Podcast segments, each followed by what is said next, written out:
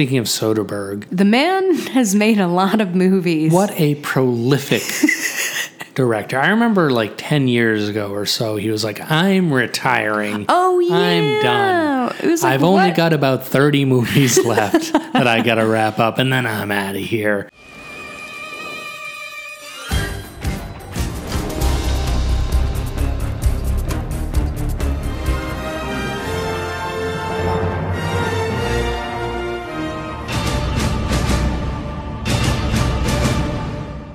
Hello, Mission Recall listeners. I'm Oriana Schwint. And I'm Steve Parkhurst. And today we're tripping up the stairs and accidentally shooting ourselves in the head during a heist gone wrong. Your intros just keep getting better and better. Just more and more insane. If you haven't guessed, which you probably didn't, we are talking Steven Soderbergh's Out of Sight, starring George Clooney and Jennifer Lopez. well, they might have guessed because it's the title of the podcast. But uh, now, one reason I might not have guessed is because this is about 90s action movies. Look, you made it. You had us do Apollo 13, which is not actually an action movie. So I figured I deserved one that is not really an action movie. And I have no choice but to allow it. Uh, but also, I had a great time. So, So- really, no one, no one was hurt in the making of, of the Out of Sight episode. I guess the one listener who's like, action movies, all right. guys? What is this, this bullshit? But there is okay. So here's the thing. Like, yes, I don't. I am of the opinion like this isn't an action action movie. No, I mean, it isn't. It's Um, It not isn't. an action. It action isn't. movie. But there are actiony sequences. People get shot. This does feel more sort of along the lines of like a Men in Black, where the action is even more sort of tangential to the main story. Like, so the source material here is is an Elmore Leonard story, and Elmore Leonard is an incredible writer, but he's more focused on like. I don't know how, how criminals are dumb. it's not whiz bang Armageddon like Right. It's action in spirit. They're doing things that are actiony. They're doing heists. They're robbing. They're breaking out of prison. Yeah. Uh, you know, running away. Driving. You know. Yeah. Like, but like, it's all just so cool. Yeah, and it's, that, it's like- very slick. That is, and like that word applies to like most of Soderbergh's. To his what now? How do you say Au revoir. oof? Ou- Ouvre. Ouvre. Ouvre. I think I think anyway. Fuck the French. we can all agree. Anyway, Soderbergh's body of work tends to be pretty generally slick. pretty Um, cool. And this was like the height of his, Yes. I'd say, slick era. This was this was three years before Ocean's Eleven. Two, three, two or three years Yeah, before. This was 1998. This was also peak. Um, let's adapt Elmore Leonard into into movies. Um, Get Shorty was 1995, script by the same screenwriter Scott Frank. So I guess Did he like DeVito also produced that one because he was in I- it. Yes, I believe it was also a Jersey Girls production. Mm. Um, Jackie Brown obviously was 1997, although that was you know Tarantino doing. But it was still an adaptation. But yes, it was uh, an adaptation of Rum Punch. And interestingly, many argue his best uh, movie, certainly one of his best. I actually haven't some. I haven't seen Jackie Brown somehow. I've seen it, uh, I, but I've only seen it a couple of times. Mm. Uh, it was never my favorite, although I can kind of confirm it is very good. Yeah, it's kind of between this and Contagion for like my favorite Soderbergh movie. Could not have two more different movies. I do think it's worth diving into a little bit of Soderbergh's uh, filmography because it's absolutely fucking enormous. crazy. Do we want to do that now or do we want to wait? Because like there's this is sort of Soderbergh's peak era, I think. Yeah. But like that's a lot to discuss. So do we want to talk about Out of Sight? Yeah, let's let's first, I talk about how good this movie is. Uh, And it's great. It's about two hours. So I had seen this a bunch of times because it was George Clooney and Jennifer Lopez is also really, really hot in this, and they're very hot together. It's crazy how hot they are. Yeah. Like just watching this, uh, it's like, oh my fucking god. The, the screen is gonna combust. Yeah. like My oh television. My goodness. Oh, no. And it's not even like there's no nudity in None. this. There's no nudity. There's It- not even any they cut away really before the sex scene. Like Yeah, they there's just very make they're for- they're making out and they're like, yes, it's implied that they're naked, but you don't see much. Like there's, you know, a dream a short dream sequence near the beginning of the movie where Jennifer Lopez climbs over George Clooney in a bathtub, but she is fully clothed. Uh, and it's still like the hottest thing ever.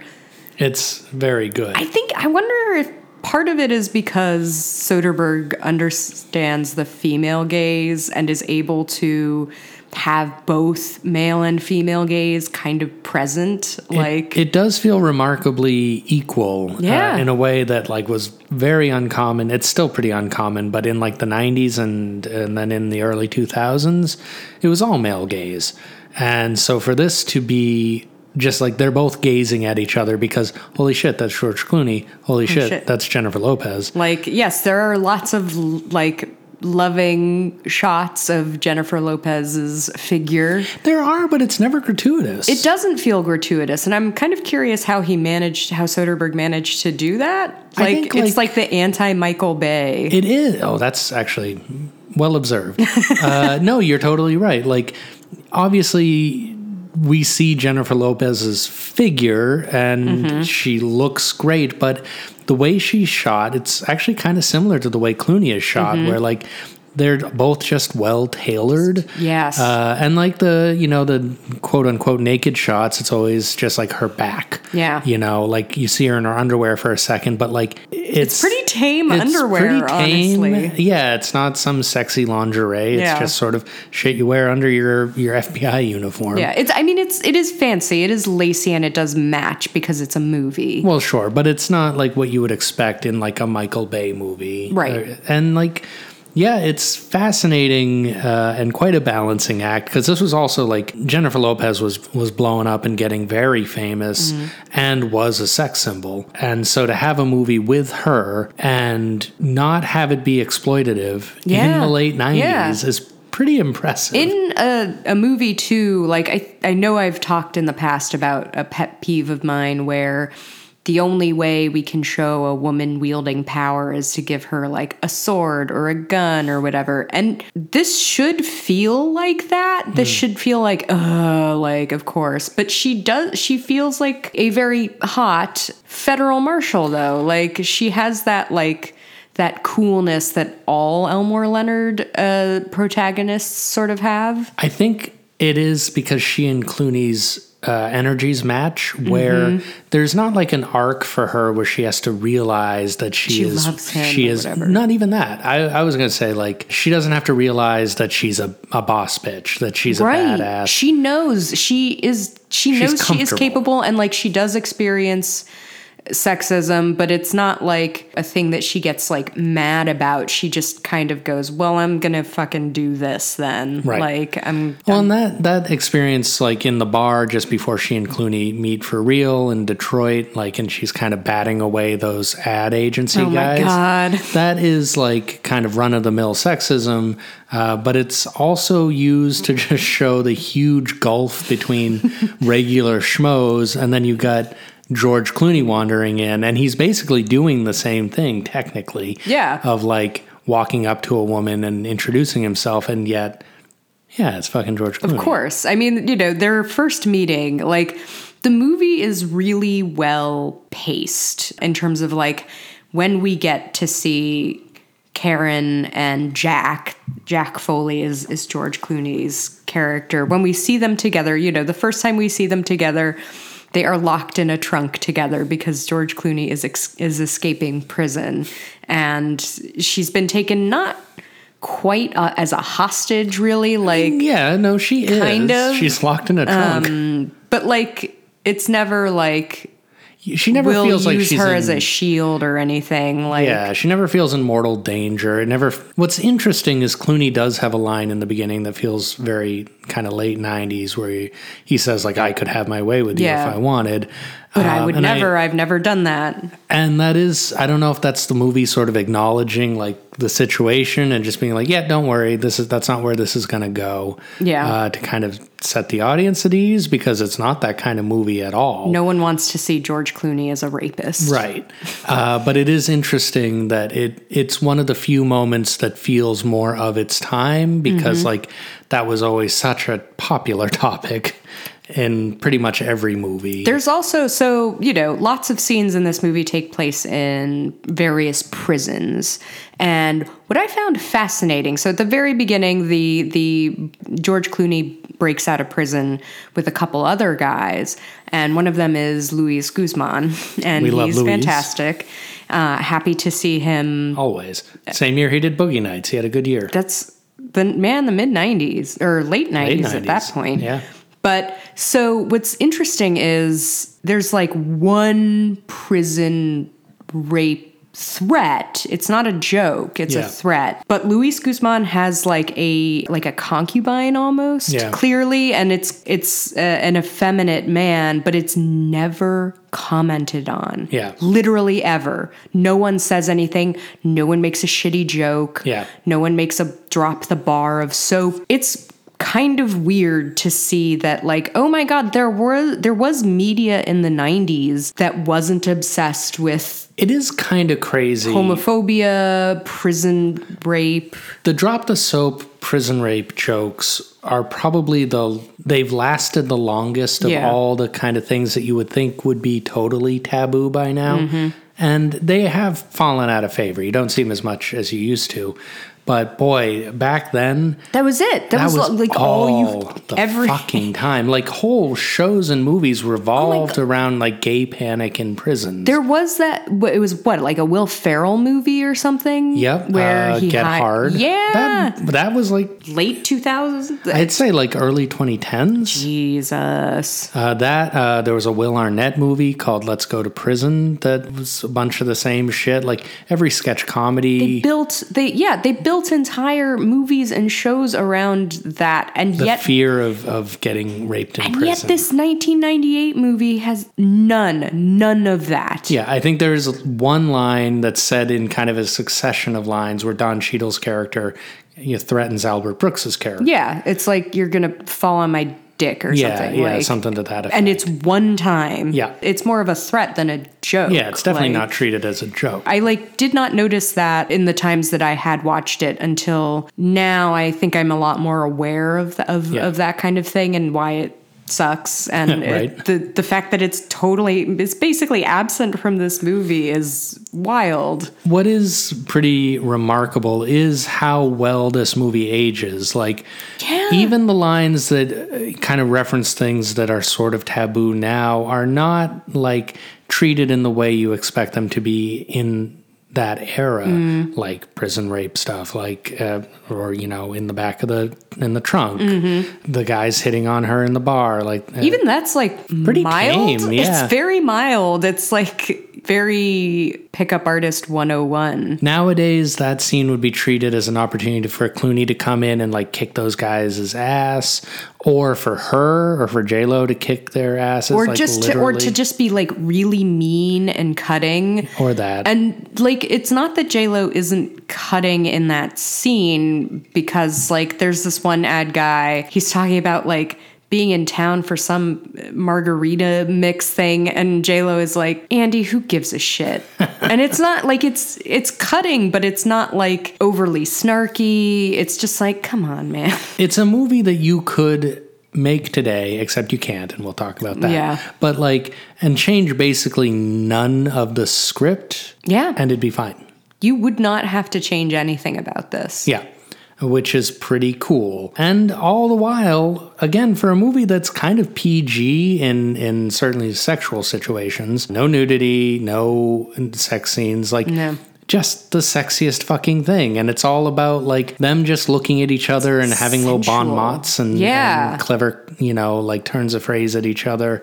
not even that clever. They're just sort of being smoldering. Yeah, I think the major overarching factor that makes this movie so successful and um, hot is it's sensual rather than sexual, and and that is like really important because it implies intimacy. The conversation between the two of them in the trunk of the car is their first conversation, and the intimacy there doesn't come from them being physically like spooning. Right. It's, you know, they connect over movies, which is a huge Elmore Leonard trope. That I'm All- sure Soderbergh was big into absolutely well. loved it. Um, and I think that is part of why uh, screenwriters and directors really love Elmore Leonard's work, aside from the fact that it's just good and the, the man understands the value of like crisp dialogue that doesn't sound overwritten. It's like a lot of people learn the wrong lessons because the dialogue is so crisp and it is clever, but it, it's not wordy. Mm-hmm. Yeah, it's not screenwriter Yeah. clever. It's regular person clever. Anyway, so the scene in the in the trunk is really interesting to see to watch them build to the intimacy that like the real intimacy doesn't come until after they get out of the trunk interestingly enough where she like chooses not to shoot him after he's out of the trunk Well, and then, you know, they spend the next, uh, I don't know, 30, 40 minutes kind of circling each other. He ends up in Detroit. Like they see each other before he leaves in, Mm-hmm. in the elevator. And like, yeah, it's this nice little dance. And it is like, you know, they will. It's not so much a will they, won't they? But it is like, how? How, will. This happen? And then he walks into the hotel bar in a scene that Soderbergh repeats in Ocean's Eleven with Julia Roberts, but I, I'll fucking take it. I don't care. couple of uh, things here where like it's not all that dissimilar from our previous episode heat where Yes, you we're have building. we're building to this meeting uh, we're waiting for it we, we know it's going to happen and then it's just two people at a table Yeah, in this case having a drink uh, instead of having, coffee Having some bourbon, which, which we, we- are also having. yeah, if you hear any uh, ice clinking on a glass, that's because the movie said drink bourbon, it's cool, and And I'm just like, well, yeah, I want to be cool like J Lo. I want to be cool like George. Uh, so we're we're drinking, and we are. I can confirm we are as cool as them. A smoldering, Mm-hmm. smoldering looks happening over this microphone. Oh, we're both in our underwear right now. I don't think anyone wants that. no one, no one wants that mental image. Smoldering.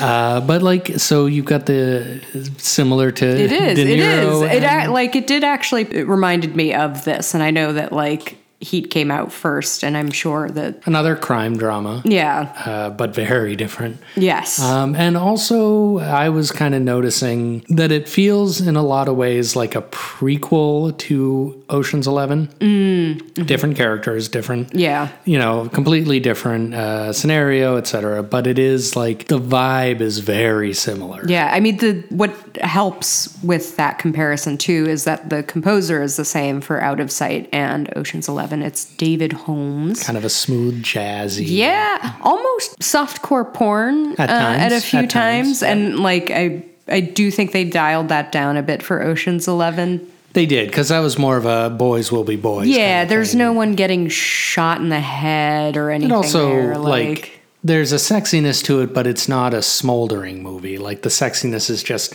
cool operators. yeah, it's okay. I'm gonna say something really controversial, where I think J Lo's performance in this is better than Julia Roberts' performance in in I'd, no, I, I'd agree with you. Actually, I don't think anyone's gonna disagree with me. I don't think this is an actual controversial take. It's not that Julia Roberts does a bad job, but she's a little flat. she's a little flat and part of it is the character is Yeah. just kind of not given too much to do i also think that this is not about oceans 11 but like um but i think in the in oceans 11 julia roberts was done a great disservice with her hair it's the wrong hairstyle for her, for the character. It saps her of a sort of vitality and energy. And uh, that's my opinion about that. JLo looks great, although they also kind of do a similar thing where it's very, but It's also just the 90s. that It's was sort of the 90s looks- and the early 2000s. If you had curly hair, you were straightening it. Ha- ask me how I know.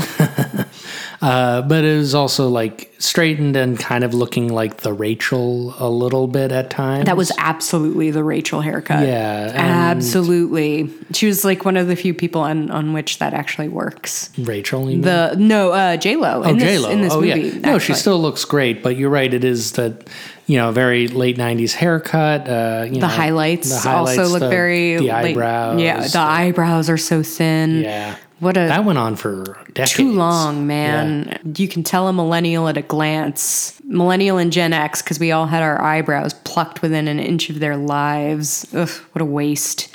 Yeah, now everyone overcorrected though, and I see some absolutely massive eyebrows out Yeah, there. it's it's a little It's like weird. let's find the middle. Middle. Right? Can we it's fine. just- We don't need to, you know, just all be looking like fucking. Sasquatch. but uh, in this movie, everyone looks great, and uh, George Clooney wears a, a couple of silly outfits, but no one looks too crazy. No, Clooney is, you know, wearing Like, like, one of them, it's, it's this. It just, he's like, I, I'm supposed to look like a tourist, like because Oh, they're yeah. trying to evade. No, he's wearing like a not a Kangol, but like a flat cap. it is sort of a Kangol. It kind of is. Yeah, but yeah, like Ving Rhames is there as his. Oh, he's uh, great in this. friend. Yeah, he's he's terrific. This, you know, What a great run he was having. couple in the of years after mid-nineties. Mission Yep. Impossible, and yeah, he's great. You get Samuel L. Jackson at the end. At the very end. Yeah, sort of teasing sequels that would never happen, which is kind of a bummer. It is. And was there just like an, an end to the let's adapt Elmore Leonard stuff, I guess? Uh, maybe, you know, there did feel like there was a shift. Uh, it was probably a 9 11 shift. Oh. Um, but also, like, superhero movies started getting made in, in the early 2000s. And, like, it seemed like there was a trend sort of away from this style of, like, cool crime movies as people finally cooled on, like, Tarantino, Elmore mm. Leonard, they kind of moved over into now we're all ripping off The Matrix instead of ripping off Tarantino. Yeah, I wonder how much The Matrix actually influenced these kinds of movies just totally falling by the wayside, with the exception of Ocean the Oceans franchise.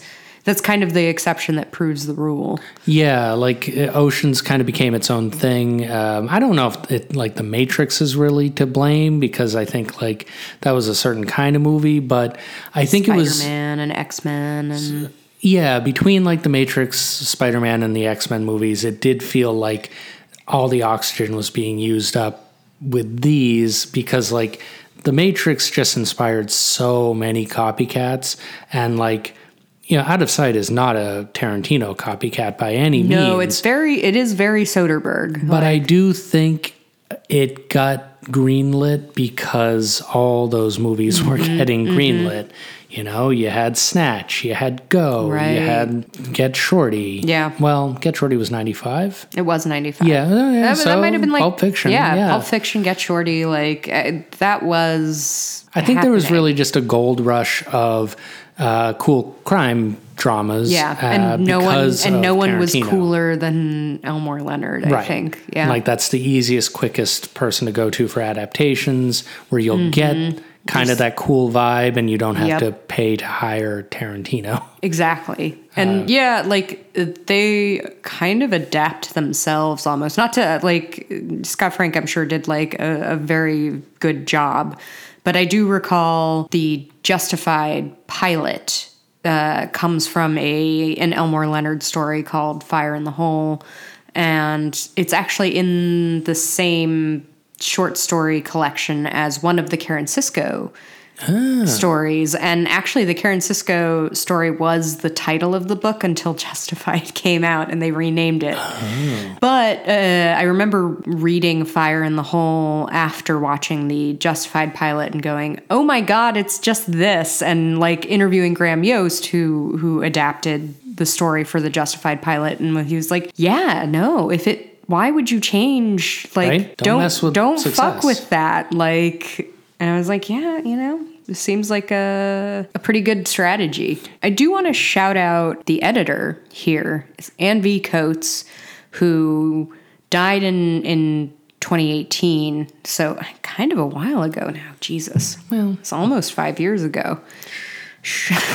um, but it is very interesting to think about the fact that like she edited this movie uh, and a bunch of other movies, including Lawrence of Arabia, Lawrence of Arabia, and this. Just go IMDb her. I would just be so intimidated to give my footage to somebody like her. Jesus Christ, you worked with David Lean, like you fucking edited Lawrence of Arabia. Like, who the fuck am I? Yeah, I, I gotta right? go. I gotta get out. I'm so sorry for wasting your time. And she fit into the Soderbergh like voice. Voice is that what we would call it? yeah, I, I Style. style I voice uh, yeah and i think that's the mark of a good editor is you know working with the director to find the style that works for that movie and also like understanding what the director wants maybe better than what the director um, yeah. even understands and working to make the movie better Mm-hmm. one thing i was noticing as i was watching is you know, Soderbergh's kind of famous for not doing a lot of coverage. Like he just Mm. kind of runs and guns. That's why he can make like five movies a fucking year. and yet there were so many like really clean edits in this, going from like a wide to a medium, like pretty basic stuff. Yeah. But like it was just cut so smoothly that you Mm. almost didn't notice the cut. It'd be something as simple as somebody uh, sitting in a car and it's a fairly Mm-hmm. wide shot and then it goes to like a mid close. But the way it goes just as the person turns their head or looks in the rearview mirror or something, the cut on the action, but it's not like a big action. It's just this little moment. Mm-hmm. And using that like just gives it such flow. Yeah. It gives it just such a nice Slickness um, almost. the like slickness, a a musicality. like there's a lot of edits to the music, of course. Yeah. I think it's those smaller moments that really just help the whole movie just move right along. Like it's paced so nicely, and I think part of that is that the scenes are very quick. yeah, we don't we don't linger in a way that is unnecessary. Some of it almost feels TV like uh, in that like we we have hard act breaks with freeze frames. There's a lot of freeze frames, um, which I actually kind of I think it kind Kinda works like. for this. Yeah, Oddly, normally I'm not super into that, but it does feel It's proper. funny that there's like still kind of an artifice, still sort of a movie folks being Mm-hmm. stars almost. Like it reminds me of going back to Tarantino, I guess, Mm. uh, in an interview he did where he said, like, Kill Bill is the movie my characters in Pulp Fiction would be watching. like it's such a heightened Oh, yeah. reality that it's can only exist in the universe of Pulp Fiction. And I appreciate movies that just lean into them being movies and are unapologetic about it Mm. and are just like, yeah, we're going to have some freeze frames, you know, Right. you're going to come along for the ride. Yeah.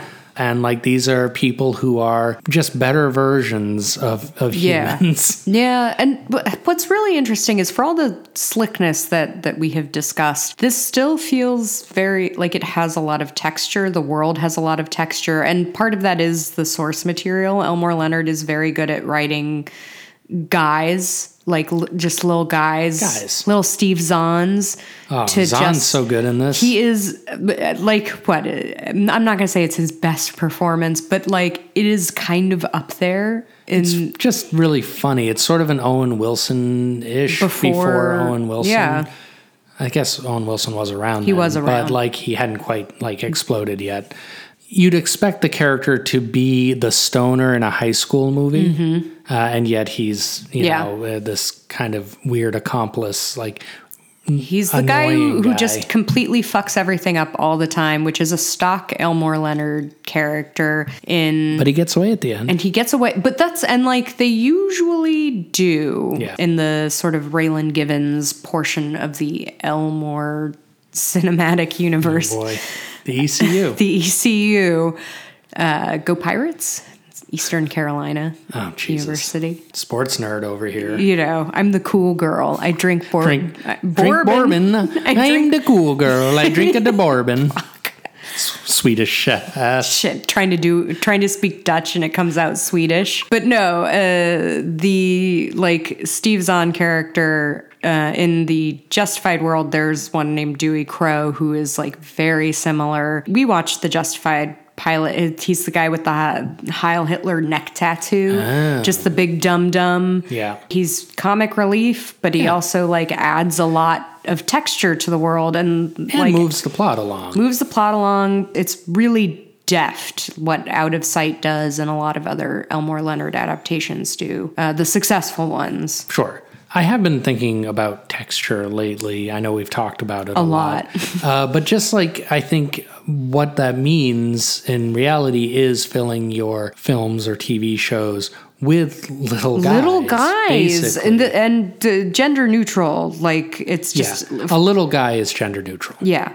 Uh, It's just a person who is in their own little movie. Yeah. You get a glimpse of that. So I think a lot about like the woman in Outbreak. She's just like a clerk uh, at like the shipyard or something where like Dustin Hoffman is like trying to get information about like the the ship that had the contaminated monkey on it and she like talks about her cheating husband or whatever and she's just on screen for like a few seconds and out of sight has like a bunch of that shit like Viola Davis is in this movie and Which is great. She's great. she is awesome Only one scene. one scene and she like really makes a meal of it uh, in, a, in the best way possible. She has this like great conversation with J Lo. That same scene continues and Isaiah Washington comes in and Jennifer Lopez has to like Hit him with a with a stick. with a baton, with a collapsible baton, and it's fantastic. yeah. Yeah, she's put in these situations where she could be in danger, but she never really feels in danger. She always feels very much in control of Yeah, there's situation. tension because Yeah. you're like, oh, how is she She's gonna, wriggle her way out of this mm-hmm. one, and then she does by beating somebody with a baton. Uh, but yeah, like to your point about texture, I always go to the trailer park manager in No Country for Old Men. Mm-hmm. She's my go-to example of texture, where it's just a woman. Anton Chigurh walks in and asks about Josh Brolin's character, and she says, "Sir, we can't give out no information about our mm-hmm. Mm-hmm. residents." And it's that's it. You never see her again. But like she's in her own movie. She's Yeah. got a whole lot going She has a whole day. Yeah. And that's what it means to have texture. And I think that's something Soderbergh understands really well. Which is again do. kind of weird given how smooth his movies feel. what it is is that people confuse texture with grit. Nowadays you want gritty movies and gritty TV shows. Trauma. uh, and lots of trauma, but also just like it looks rough. It looks like you know tough. Yeah, and it's like, no, I can tell that that's fake rough. well, and even if it is like a real rough, gritty movie, gritty is not texture. Yeah. Like you want your texture to just be a fully lived-in world where everybody is doing their own thing. Yeah. Does it feel like people live here? Do Yeah. people live here? Not do you have lots of extras? Does it feel like people live in this world? right. And out of sight, it looks beautiful. Like it's Yeah. you know Colorful. colorful. Actually rich. shot on film, of course, because it was '98, There is like the blue filter over the Detroit scenes. which is fun. which is funny. Um, but when they go, they go to like rob the house of a, a rich former inmate, Albert Brooks. Albert Brooks. Fucking everyone is in this movie. And the inside of the house, I was just looking at it and like there's these like buttery yellows from the from the warm light. You can see everyone's skin tones. I'm always amazed at how fast Soderbergh shoots, but how good his movies look. They should Mm-hmm. look kind of like shit. Even the ones that are mm, maybe not Not maybe as good, but they always look pretty solid. Uh, maybe some exceptions for when he like experiments with shooting on an iPhone or something. Sure. And even that, it's like, oh, Yeah, right. it's he gets a lot out of an iPhone. Yeah. Uh, but like he does just understand how to do some pretty basic lighting, but like that feels like an increasingly rare skill. does. Um, what's interesting that you noted is that there's no cinematographer uh, in the credits Yeah. for Out of Sight, and I suspect that's because Soderbergh tends to literally be the DP. Uh, and probably for union reasons, he can't be listed twice. Uh, so he has like a, a cameraman who helps him. I would assume some sort of AC. Maybe the person does shoot some as well, but I suspect on this he was probably just holding the camera. most pretty of the time. impressive. He is able to achieve real intimacy. Like I keep going back to that being why this movie is so wonderful. he gets right in their faces. And actually, it's the space between their faces that Yeah. he is really good at capturing. Like the intensity of the gaze between them. It's an art to know how to look at a person. Clooney is probably one of the all-time knowing how to look at people. Yes. Uh, yes. actors out yeah. there Hall where- of Fame first ballot. Yeah, like he can just uh, look at somebody and so much is conveyed, and it doesn't necessarily have to be he's looking at them in a sexy way. No. It can just, he, you know, the way he kind of just eyes people. It's like, oh, that person's being read. That person is fully understood now. I'm not sure he gets quite enough credit for how much he's able to convey in looks. Mm-hmm. And I think that's probably his biggest strength as an actor. Mm-hmm. Uh, because he always does kind of play Clooney. It's rare that Yeah. he'll ever be anything other than Clooney. Yeah. But like, when you're Clooney, why would you not? Why wouldn't you? And the other thing that makes him a genuine joy to watch is how open he is to clowning on himself and just looking the fool, playing the fool. He gets the shit kicked out of him here like a couple times, Yeah. uh, several times, like a lot of times. Yeah. and it's always like he's just all in. He's all in. Yeah, he commits. Like the way he's able to take a punch Mm. and sell it, he could have been in WWE, you know, in a different in a different world. Uh, and this was the same year he did "Oh Brother Where Art Thou," one of my personal I favorites. can't. I still can't believe that was ninety eight. Yeah, that's Oh no, I'm wrong. That Oh. was 2000, and that's another one where he clowns on himself. He Mm-hmm. takes a punch. Uh, he's even more buffoonish than Yeah, absolutely. Because here he strikes a balance of being the coolest guy you've ever seen and smart. and smart, and then also a giant dummy who gets himself into pickles. Mm-hmm. Uh, and that's that's a hell of a balancing act. Like, how do you sell that and not make it be a like, contradiction uh, and kind of like almost like a plot hole? a character hole. Yeah. Late Mm-hmm. You're like, 90s I, yeah, you're like, I do believe that this guy is like smart enough to not use an actual gun while robbing a bank, but he is also like, I'm gonna go fuck the the marshal. That's what makes his character so fun in this is he kind of can't get out of his own way at times, not all the time. No. Like I think the opening scene is we start with him throwing his tie on the ground in a fit and then walking across the street and robbing a bank. And you know, it's this nice mix especially when you learn later on that he was leaving because he kind of got insulted by Albert Brooks's character because he was offered a, yeah, a job as a security guard, Yeah. like a, a nine to muscle. five, uh, you know, probably getting paid like I don't know, six bucks an hour or whatever. And so that's why he's mad, and that's why he acts impulsively to go rob the bank, even though he had just gotten out of prison. Mm-hmm. Uh, and that is his character in a nutshell is like here's a guy who is very smooth and very good at Yeah, robbing banks. who can pull off an impromptu bank heist, except like he- you know his Honda fails him, and so he gets caught. and but like yeah because he was impulsive he didn't Mm-hmm. think it through he should have had a more reliable car or just planned out the heist better in the first place so if i may i'd like to go into a quick little diatribe about how movies nowadays tend to be about 12 dimensional chess everybody's playing Oh, everybody else God, yeah. everybody is so clever and thinking in a way that it only reveals itself at the end. You can't possibly follow along. and it's kind of was born out of everyone's going to guess it on Reddit and Twitter, hmm. and we need to outsmart the audience. So shows like Westworld, hmm. uh, even like later Game of Thrones, mm-hmm. where they felt like whatever you think is happening, it's actually something mm-hmm. else, and then you're surprised and shocked and like, oh my god, what a twist!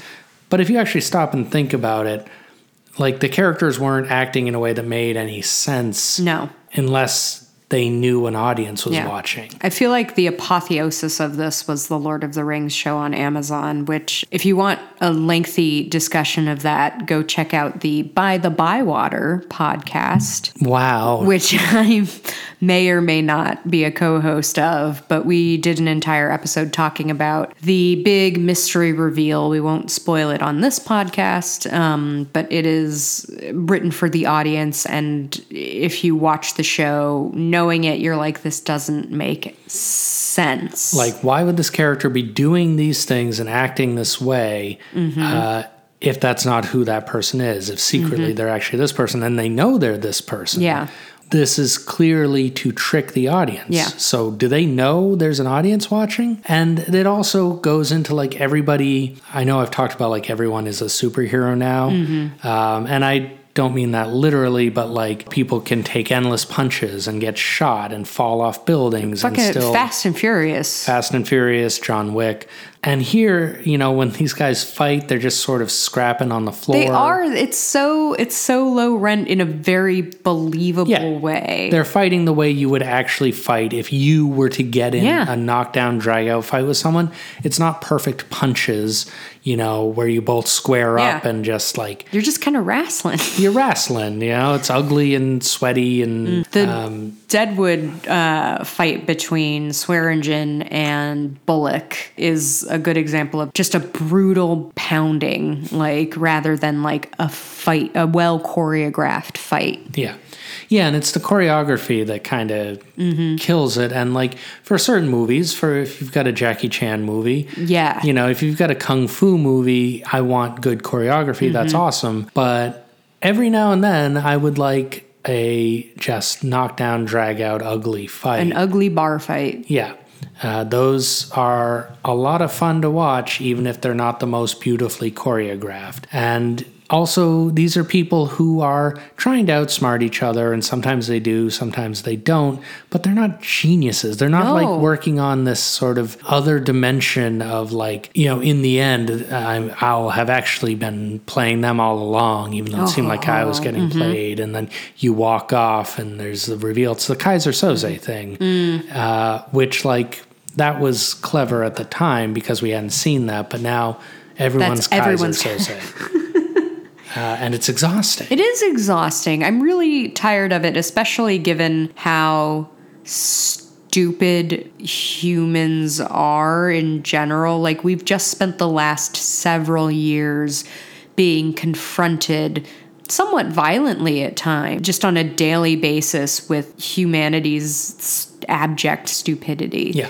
And I'm a little tired of that not being reflect. You don't. It's a fine line to walk because it's frustrating to watch people just be fucking stupid and make bad decisions all the time. Yeah. You don't want that. And I think this movie strikes a does strike that balance where people make bad choices and they do dumb things, but it's like yeah, I, I see why. I see why you would do that. I see why that would happen. So, in Out of Sight, Clooney and Ving Rhames do hatch a plan to outsmart uh, Don Cheadle and his group by basically going and robbing the house 1st But then Don Cheadle outsmarts Clooney and says, like, nope, we're all going right now. You know, uh, because like so and so said this is happening tomorrow night, but actually before he can rat us out, I think it was Steve Zahn. Yep. Before Zahn can rat us out, we're just going to go right now. So that gets thrown into disarray. So it's a situation where Clooney ends up here not because he was stupid necessarily. Mm-hmm. It's not watching dumb people be stupid the whole time. Yeah. Like he was trying to outsmart him, but like things are chaotic and and Mm-hmm. shit just happens. And like that's something I don't like about the like 12 dimensional chess movies where like yeah, your master plan, your overly complex, insanely intricate master plan only works if everybody does everything exactly There- the way you need them to. There are so many points of failure Yeah. in in that kind of plan. There's so many variables. This movie understands that in a really nice way of like, all right, we've got this great plan, and then, uh, well, we're going tonight. And it's like, well, shit. Okay. I guess we have to improvise. and the joy is in watching them improvise. And so, you know, Clooney does kind of end up outsmarting, but also gets an assist from Jennifer Lopez. Yeah. Uh, and also an assist from uh, the big guy. The big guy, just uh, white guy. white Bob, white, White- guy, white boy Bob. White boy Bob. A nice little uh, plant and payoff. Mm-hmm. Isn't where it?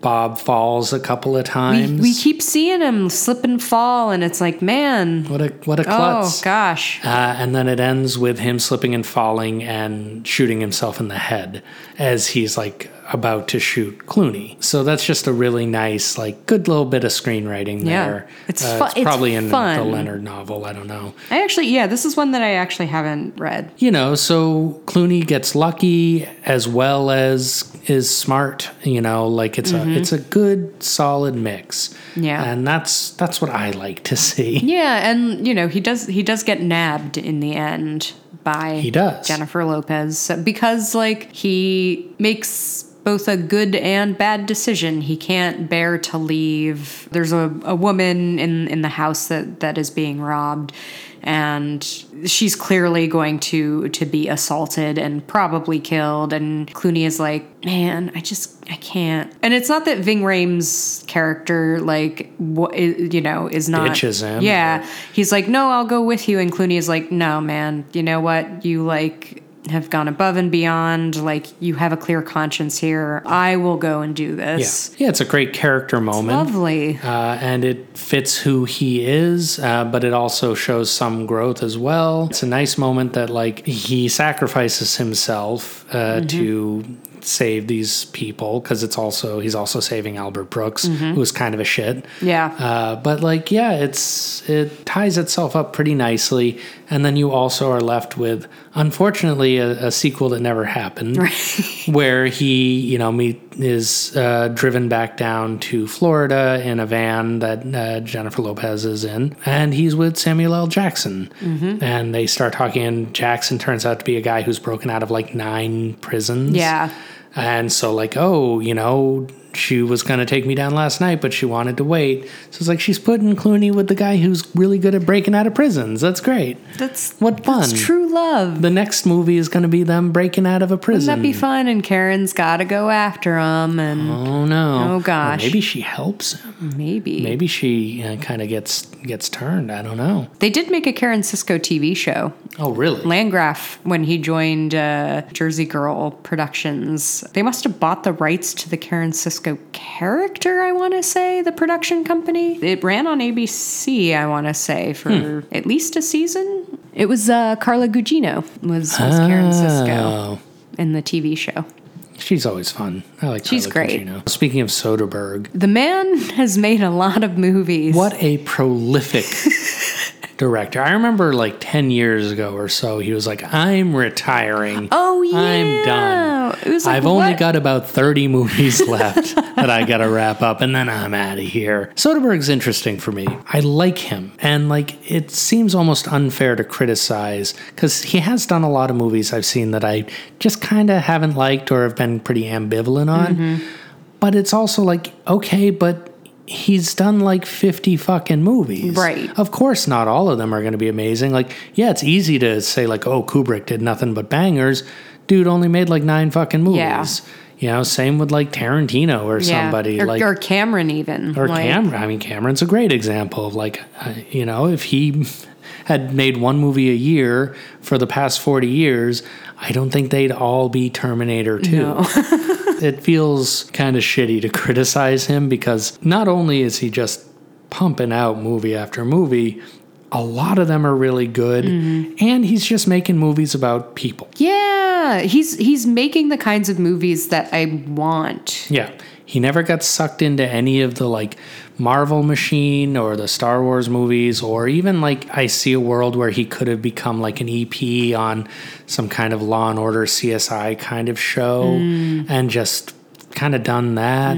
Uh, He did have a TV show. He had the the Knick, Yeah. uh, which I watched like a season and a half of, and it's pretty good. It's pretty gruesome.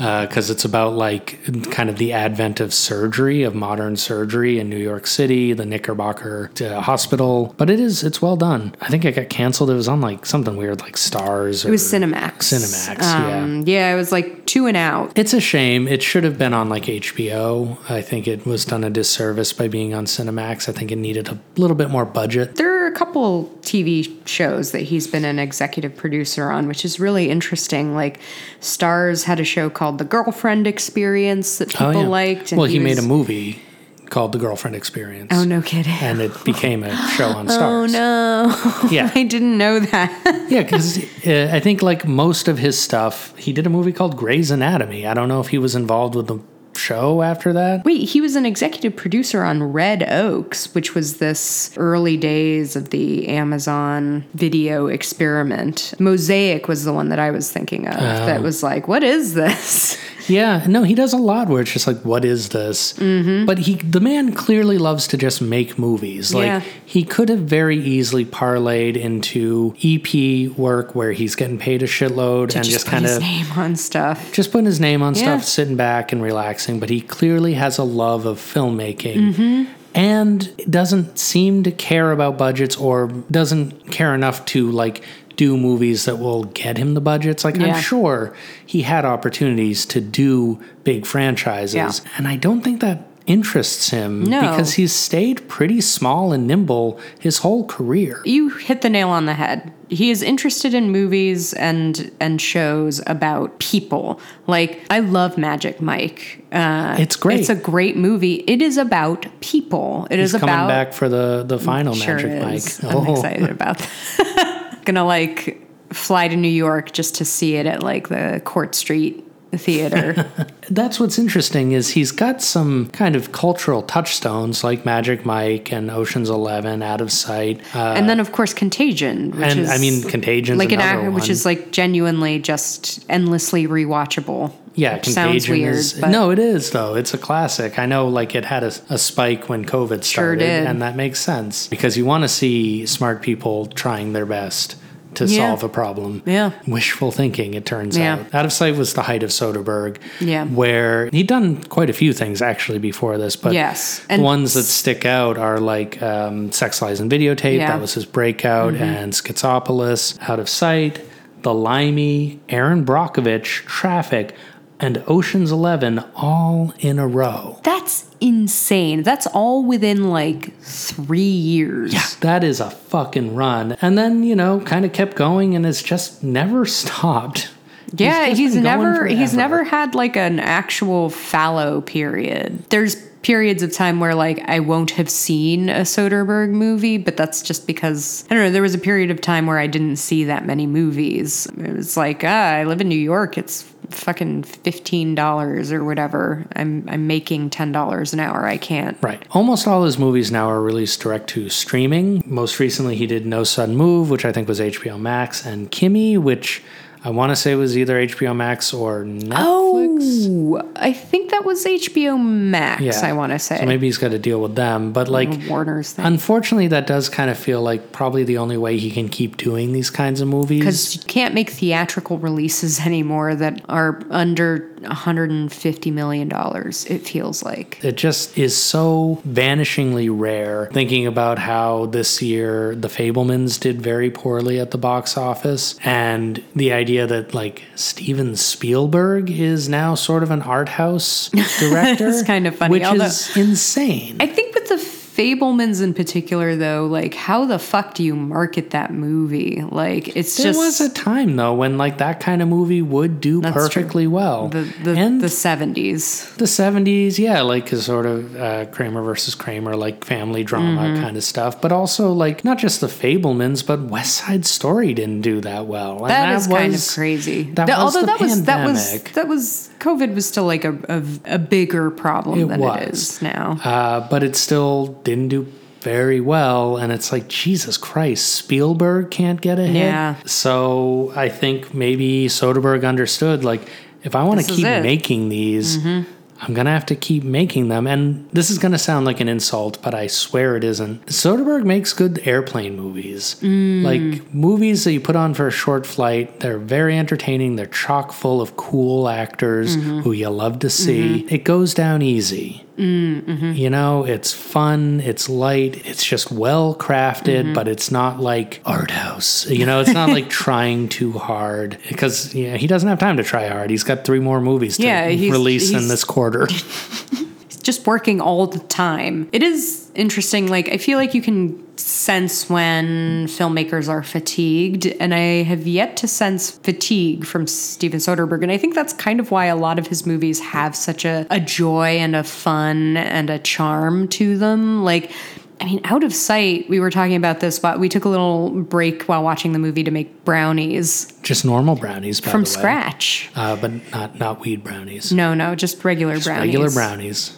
It feels weird now that you're insisting that They actually are just regular brownies. but uh, and they're delicious. We'll put the recipe in the show notes. Yeah, maybe. But we were talking about just how charming out of sight is Dennis Farina. Oh my god, we haven't talked about Dennis, Dennis Farina. Farina's there. Oh, he's here and he's fantastic in a role that like could easily read as either creepy, like he's he's J Lo's dad, and he is also a marshal, and he could re- it, like very easy to to have this relationship read as creepy, overbearing. I guess that's kind of it in Yeah. terms of adjectives.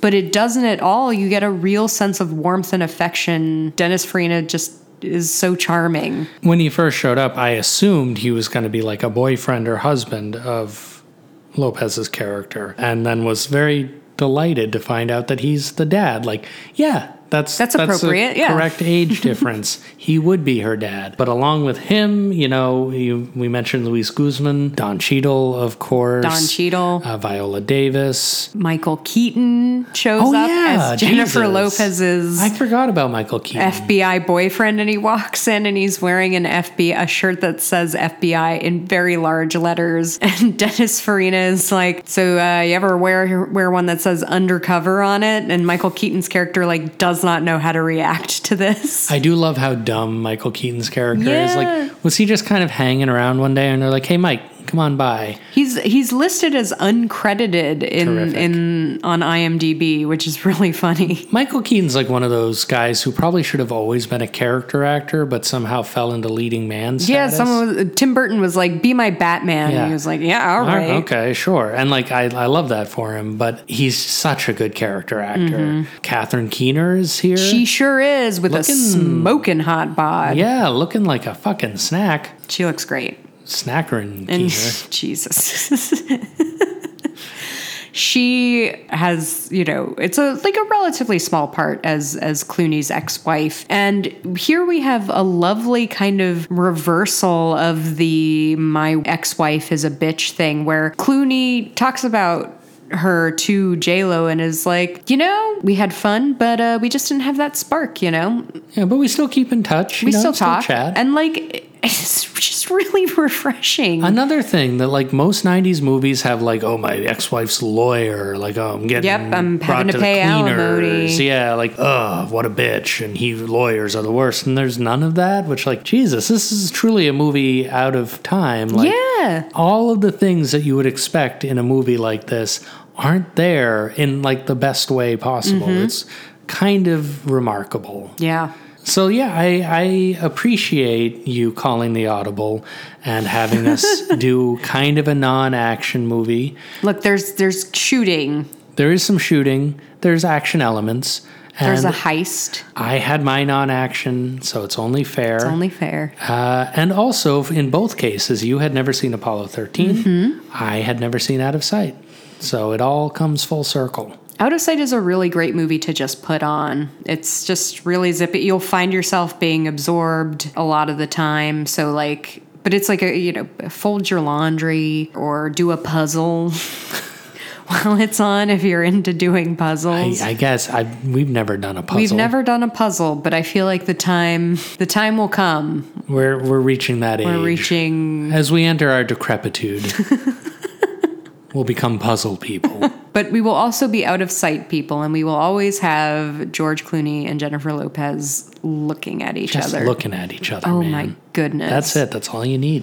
So out of sight. Put it uh, on. Oh, it's you have to like rent it or buy it right now. I, it is on Amazon Prime at the moment. well, Probably if you're one, if you have Prime, we do ahead. not currently have Prime, so we did rent it, which you know is like two ninety nine on YouTube, so whatever. worth it. Uh, but either way, check it out. Yeah, maybe we'll even buy it. Actually, that would be a good That would be a Blu-ray buy. Mm-hmm. That's a good call. Okay. Okay, bye.